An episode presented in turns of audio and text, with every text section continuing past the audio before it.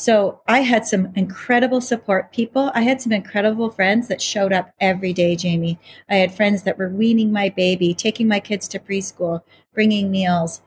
Those people were such an integral part of my recovery because I was at that point, I don't even remember how old I was, but my mom didn't live in this province. So my mom didn't come to take care of us. But my incredible friends and my brother in law, they showed up and they came every day. I'm Jamie Mo Crazy, and you're listening to Life Gets Mo Crazy, where we'll hear from people who either been through a trauma or helped someone else through.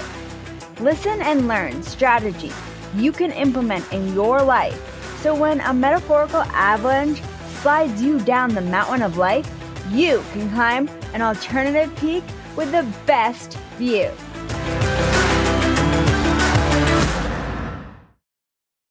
I am here today with Julie Kennedy Smith, who is living life to the fullest when her life became a bit mo crazy and she had a horrible fall snowboarding with her husband.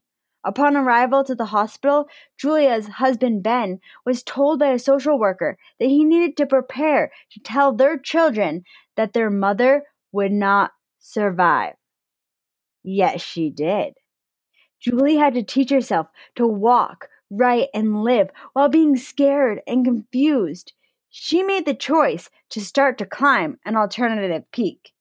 16 years later, Julie still lives each day to the fullest. She lives in Whistler, British Columbia, one of my favorite places in the world, with her husband and four kids Journey, Irie, Truth, and Oak, where she loves to spend time in the mountains with her family and friends. And she's a doula, prenatal educator, and also believes in the power of sharing her story to inspire others to hope and dream when life seems dark and hopeless.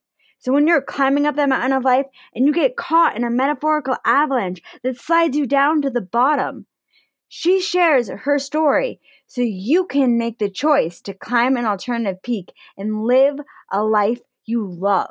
Because she's known to say that her TBI journey has been her greatest gift and teacher and she uses humus and rawness to connect with her journey. So Julie is here today, and I'm so excited to talk to her.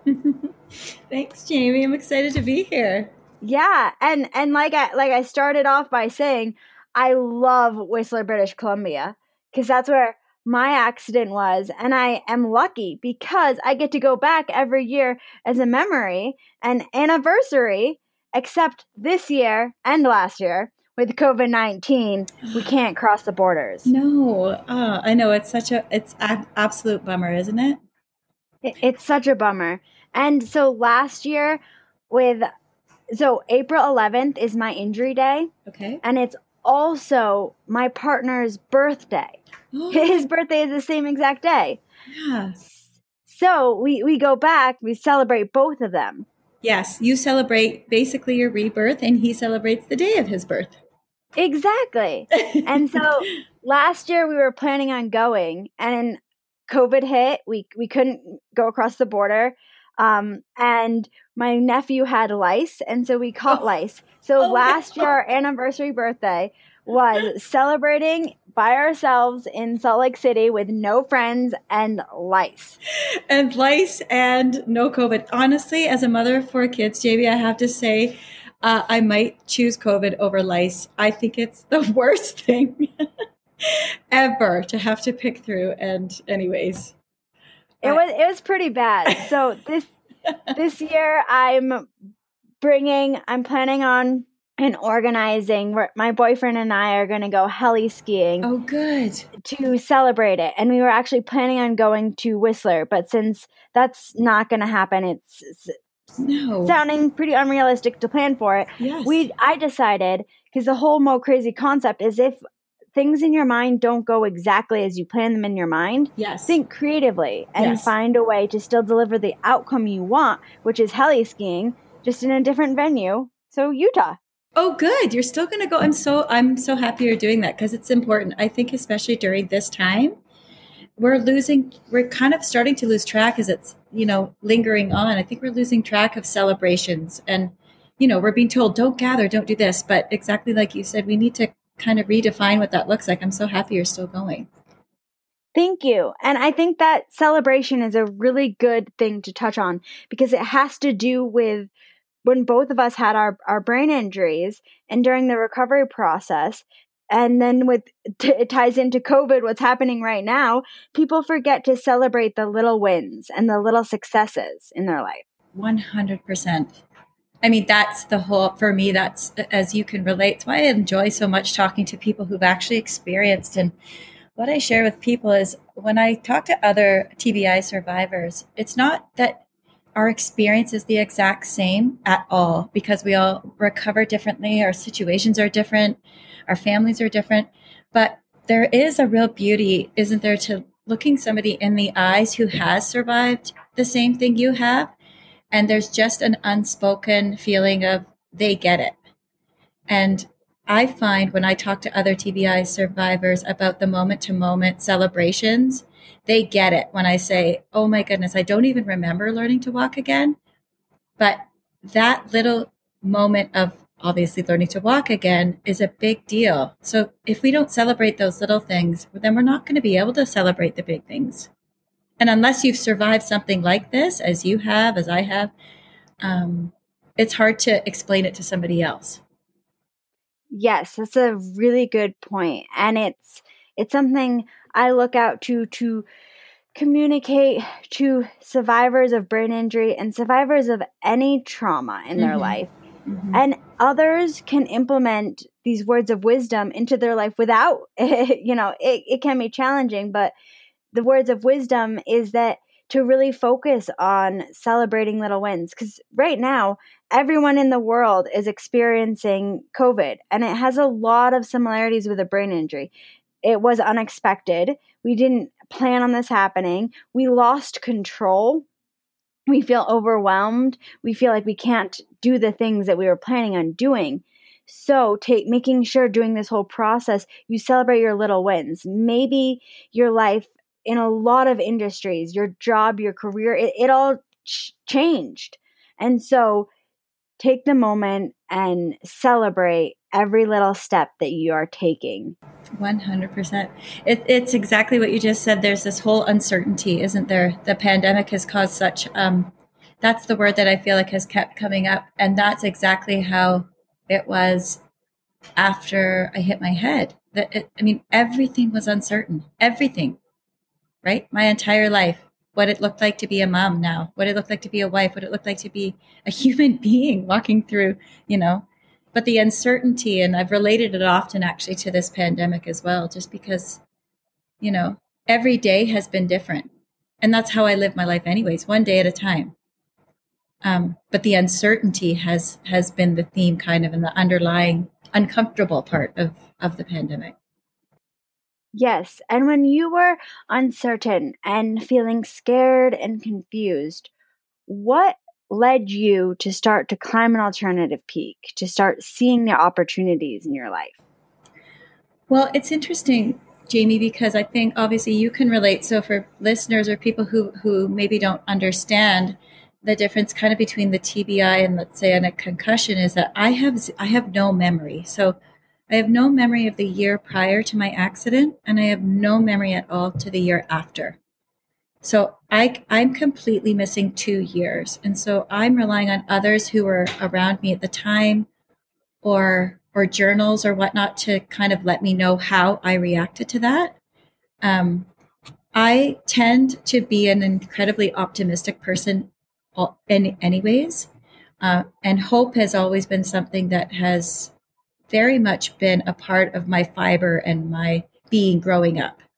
Um, and so I know for me, um, in those dark days, I can only imagine that I needed to cling to what I knew to be true about who I was still. You know, even if I had lost so much of who I was at the time, like I couldn't remember barely my kids, I could barely remember my husband. I could barely, um, you know, remember the next five minutes or the last five minutes or the date on the calendar. And so I think what I had to do was really write down who I knew to the core of my being, who I was. And that was, I was a kind person. I'm a hopeful person. I'm a lover of life. You know, like really write down the true things I knew myself to be and what I still wanted to be moving forward. And I talk a lot about when I when I speak of my journey, I talk a lot about how I finally 3 years later had to come to a point where I had to allow her, and I refer to my previous self before my accident as her. Um, but I came to a very, uh, a very defining moment where I knew I had to go back to the mountain where I fell, and I had to let her go. Because as long as I was trying to still be her, I felt like a failure. I felt um, like I wasn't enough. I felt like I was constantly beating myself up because my brain didn't work the same. But the, the challenging part about a TBI is your body looks fine and people look at you like you're fine. Oh, Julie's fine. Oh, you know, everybody still expected me. Once I left the hospital, my recovery, it's like nothing happened. But for me, I had I had basically died inside. And once I could actually acknowledge that, oh, wait a minute, if I continue to try to be her, I, I'm going to go through life feeling like it pretty crappy. So, what about her did I like? And what about her do I just need to let go? And so I did, Jamie. I went back to the mountain three years later and I talk it up, I say I talk about it as my day of reckoning. And I reckoned with her and I let her go and I reckoned with the mountain and I realized I still really want to snowboard and I left that mountain so much lighter that day because I finally released all of the things I was trying to be that I could no longer be. Wow. And I can relate to that so much. That's a moving, moving story. And for me, when I, I said I love Whistler, because that was where my accident was, and I was invited back one year later for my first one year reunion. And when I went back, I, before that time, did not recognize how serious my accident had been. Right. My mom would say things like how lucky I was to be alive and things like that. And I thought it was just my mom being a mom. and people would ask me, like, was it a medically induced coma? And I'd say, yeah, it wasn't that bad. Yeah. That wasn't true. No. It was a natural coma. And it was really bad. They wrote yeah. up my fatality report. And so it was really critical. Exactly. But I refused to believe that. And I think part of that, in a way, actually kind of helped me because I, starting out, even when I was in the hospital, I would tell people, my nurse would say, Do you know where you are? Because that's one of the things they need to ask you before they let you go, is you need to be able to retain where you are. Yeah. And I would tell them I'm in a movie about a hospital. And oh. they would oh. say, Why do you think that? And I would say, Well, because old people and sick people go to a hospital. So I'm not old or sick. So obviously can't be. And then also, I have a hammock in my room. I have pictures all over my wall. And when you poke me with the needles, it doesn't hurt. Wow. Now, you might know I was not nearly this clear. It was very jumbled words that were coming out of my mouth. Yeah. But I would tell people, I'd be like, see, I can prove it to you. When you poke me with the needles, it doesn't even hurt. Yeah. And they would be a little confused. And, and how are we going to tell our patient when we poke her with the needles, it doesn't hurt because she's paralyzed? Exactly. I'm not really sure how to do that. Yeah. Yeah. She thinks she's in a movie. Yeah. And um, I, I realized after I left that I was not in an actual movie. No. And I began to realize I had the accident, but it wasn't until I went back for my one year anniversary and I went to Vancouver General Hospital and I met my doctor and he was crying. And I realized how big this was. And like you, that I uh, could have a platform to share that you can build a life you love after trauma. And it might be different. And it, honestly, it probably will be different in different ways. No story is exactly the same, but you can get over it, mm-hmm. which is what it sounds like you did with writing in the journals and saying, okay, these are what I l- like about myself and I remember about myself. And this is the person I want to go back to being. Yes, exactly. I mean, because uh, I think we do ourselves a great disservice, even without brain injuries. You know, we compare ourselves to others constantly, and it's that's not healthy um, to do. And we forget, I think, often who we are to the fibers of our being. And then when you hit your head, you literally physically forget. Like it's not even just like a, a metaphorical term that oh I've just forgotten who I am. No, you literally have forgotten who you are, right? You've you've literally forgotten that you've, you're mar- married with um, three children. At that time, I had three children under the age of three, um, and I was I I was a stay at home mom, and I loved it, Jamie. Like I I my identity was was being a good mom and an active mom, and I'm on the mountain, and I'm you know and so when that's all gone, and I wasn't even allowed to be with my children alone when they released me from um, from the hospital. I, I wasn't even allowed to to be in the house with them alone. Um, I wasn't allowed to take care of them by myself. I wasn't allowed to drive. I was still at GF Strong on an outpatient um, rehab basis. And so that whole identity was stripped. It was gone. Um, and then on top of that, you know, I couldn't remember in 15 minute increments. I couldn't, I always prided myself on remember people's names. I couldn't remember people I just met, you know? So it is literally you, you have had to, it's a rebirth and you have two choices. And I know that I'm not saying it's easy. I'm not saying that, you know, oh, look at me. I chose, I chose to move forward in hope. Well, I did choose that, but that doesn't mean that was easy. But my alternative was what? Well, my alternative was to succumb and jump off a bridge. You know what I mean? So when I realized I still want to be a mom to these kids, I don't know what that's going to look like. Um, but I, I, I still want to be that fun, vibrant, mountain loving mama. Now, this is going to look a lot different because I need help doing it. And I prided myself, and I know women are notoriously bad for not wanting help. But I really prided myself on not needing help when I was a mom. And for the first time in my life, I, I actually needed people to come in and make meals for me. And I need people to come in and wean my son that was still breastfeeding. And I needed people to come in and basically like, like take care of me. And that's really humbling.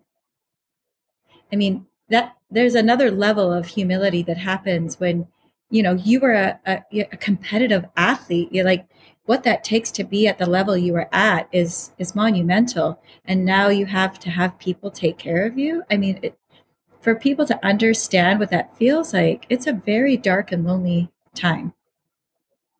But then our choice is what? To sit in that? Well my choice was not. I did not want to sit in that any longer and so three years later, I was like, okay, I'm done with this girl. I need this monkey off my back. I need that old Julie to get get off so the new Julie can move forward. Old Julie, get off so new Julie can move mm-hmm. forward. Love that. And yes, for me in the hospital, I would have pictures of my friends, and I didn't know who any of them were. And so I would listen to stories about my friends. And I only know this from a story, but but I would talk to my mom and I would say, "Wow, Jamie has the best friends." And she was like, "Honey, you are Jamie. so they're your friends." And I was like, "Whoa, they're my friends? They seem really awesome. they seem so cool." Exactly. Yeah, and when we and we do, we compare ourselves, and especially with social media and it always changing, but you're comparing yourself to someone and you're just seeing the highlight of their their life and you're comparing yourself and feeling like you should be the highlight all the time. And the truth is, nobody is highlight all the time. Everyone has peaks and valleys and everyone has days when they just wake up on the wrong side of the bed. And so instead of feeling like bad and diminishing yourself if you wake up on the wrong side of the day, maybe that means honestly, whether you've had a brain injury or not, if you're having a bad day, maybe it means go walk your dog and go skiing and clear your mind and get out of that bad day. Because that does happen to everybody. We get into funks. Yeah. And the other thing you mentioned was support. Mm-hmm. And it was really challenging for you at the time because you were a mom and you had three kids. And so you felt like you should be the leader yeah, in exactly. their life.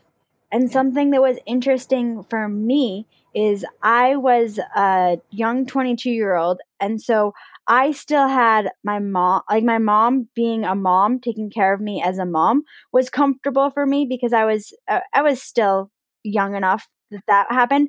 But what was interesting was my little sister, Jeannie, is four years younger than me. She was at World Tour Finals. She was supposed to compete in half pipe. She was ecstatic. It was her first World Tour Finals she made it to. And in the blink of an eye, she became my caregiver. Wow. And I had always been the leader in our relationship. I was mm-hmm. always the older sister. I always would make the dinners and always know what to do. And then all of a sudden, she had to know what to do for me. And she had to go to the hospital with me every day when I was living in the hospital, to go to outpatient therapy with me all the time.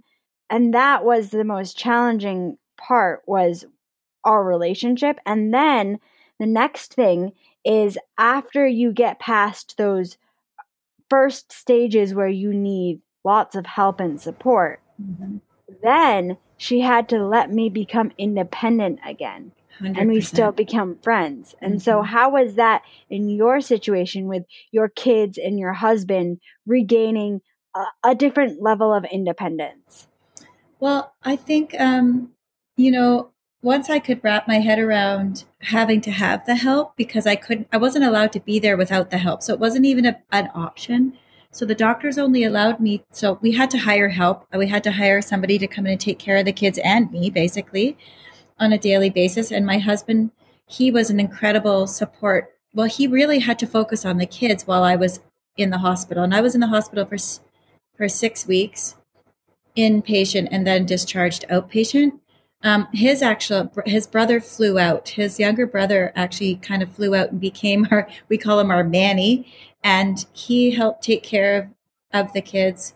Um, and I, again, Jamie, it's hard because I can't remember what that felt like other than what has been told to me by friends. But um, that was a really dark and difficult time for me because, again, like like you, you shifted from having to be the older, strong sister to being taken care of by your little sister.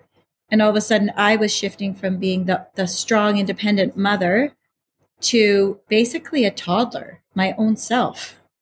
Um, mm-hmm. Um, and and at that that felt it, it, it felt degra- it did feel degrading. It's a horrible thing to say because you're so thankful to be alive, and people they mean well, they really do. But so many people will say, "But, uh, but Julie, don't feel that way because you're alive." Oh yeah, no, I I'm very I acknowledge all the time. I'm so grateful to be alive. But that doesn't mean I don't grieve what I was before. So people want you to be okay, which of course they do. They love you. But by saying, you know, it's okay, it's okay, Julie, it's okay, just, but you're alive, it, it just takes away from that process that we have, that we need to grieve. Well, I am alive. Yes, technically my heart is beating, my brain is work, my brain is functioning, and all my organs are like my blood is pumping. But what does alive mean? What does alive mean to, to me now?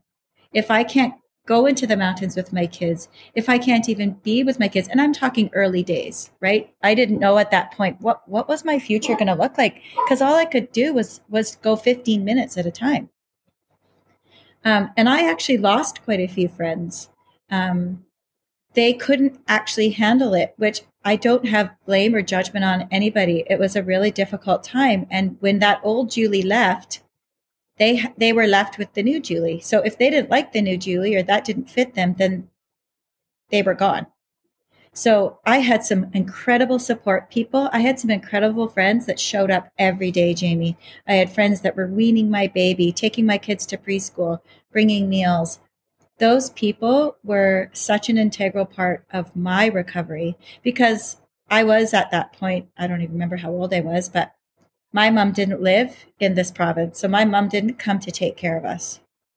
But my incredible friends and my brother in law, they showed up and they came every day. and my husband showed up. He he's a he's a he was raised with four boys, so three brothers and him. And the one story that my friends love to tell is I guess it was my oldest daughter journey. It was her preschool photo day. And she asked my husband to braid her hair. And he did. He did a beautiful job. And I think the teachers were just so impressed that she came in her cute little dress with her hair braided. And he had to carry on the normalcy for those babies, all, along with the fear that what will my what will my life look like with this woman who barely even knows our family? You know, there was a lot of guilt for me. I know that I struggled with a lot of guilt. because um, I did choose that day of my accident to not wear a helmet. I made that choice. So I had to also come to terms with was this avoidable? When the doctor first talked to my husband, he he did say, obvious a helmet would have helped her, but she hit her head so hard she probably would have still had fallout. But I chose that day. So then I had to also come to terms with, okay, it is it happened and I can't just keep sitting in this guilt because I did feel a great amount of guilt about that. Mm. Yeah, and in, in my situation, I actually was competing in a competition, and now mm-hmm. on the world tour at all competitions, it's mandatory for the athletes to wear helmets. Yes. So I had a helmet on, mm-hmm. and if I did not, this, I would not have lived. No. Point blank. No. Um, but that is one of the things um, that I feel because I'm a I'm a helmet advocate now, and it doesn't it doesn't solve all accidents. Like if you put your seatbelt in the car, you can still get in an accident and get hurt or die. If you put on a helmet, you can still get in an accident and get hurt or die. Exactly. Um, but I, I do think it does help, which is why for me, something that fires me up is a lot of the professional athletes, um, even ones I associate with as friends will wear a helmet in competition and then go out and film a segment without a helmet on. Yes. And all the kids that are looking up and idolizing these pros see them without a helmet and go, oh, okay, that's fine. And then there's more accidents that could have been prevented if people thought differently. A hundred percent. Well, my 16 year old, he's a competitive snowboarder here in Whistler. And it's interesting because lots of people will say, how can you let him do that after what happened to you? Like how how I don't like try and explain this to me, Julie. Well, one, kind of what you were saying earlier, Jamie, is that I don't remember. so that's what I, I kind of consider a gift in a sense. I probably wouldn't have stepped on a snowboard again. I probably wouldn't. I probably live in way more fear. If I remembered all that went down in that two years, I probably would have way more fear. Now, I say the gift of not remembering is I don't remember that part. So I still love to get on my snowboard and I'm careful and I wear a helmet, you know. My son, he he snowboards all over the world and he wears his helmet and he he you know, it brings him so much joy and there's risk to everything. But he even in of himself at 16 is a helmet advocate. You know, he's he's good friends with with Cody, who you know very well. Um, and it's just these younger people saying, when did we ever think that cool or not cool? Like, wh- where did this come into play about helmets? It's cool to be alive, right? That that's cool.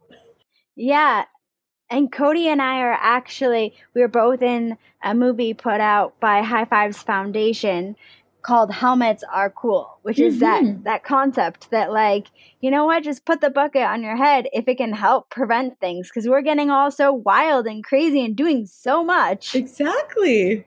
Yeah so i was gonna say i would just keep talking for to you forever. I might i might have you come back another time. Please i love it yeah i try to keep the episodes fairly short so you know you can listen to them on like a, a drive or walking the dog or some, mm-hmm. something. Keep it light and airy. Um, so we're reaching the end of the episode. So if people want to get in contact with you um, and talk a little bit more, if they're like brain injury survivors and they want somebody who they feel comfortable talking to, mm. how would they do that? Um, you know, I would say please do actually. Please reach out. This is something I'm really, really passionate about. I really believe in in multiple facets of my life. There's been multiple different forms of trauma, but the whole concept of just that you're not alone um, is the most important to me, and I know that's why you do that. What you do, Jamie. Um, so I, I mean, I'm on Instagram, and they can direct message me, and then we can go from there, either um, emailing or or phone calling or whatever. But my Instagram is just at Julie Kennedy Smith. Um, and again, too, uh, uh, they can feel free to email me at my email's Julie. I just forgot my email. Julie at juliekennedysmith.com. Um, but please feel free to reach out, whether you're, uh, you know, a survivor of a TBI, whether you're a support uh, person of, of a person with a TBI. Please, please reach out because I really believe that um, there is so much power in in um, in just knowing you're not alone, and you aren't. You aren't alone. You feel alone, but you aren't. So please reach out and thank you, Jamie, for having me here.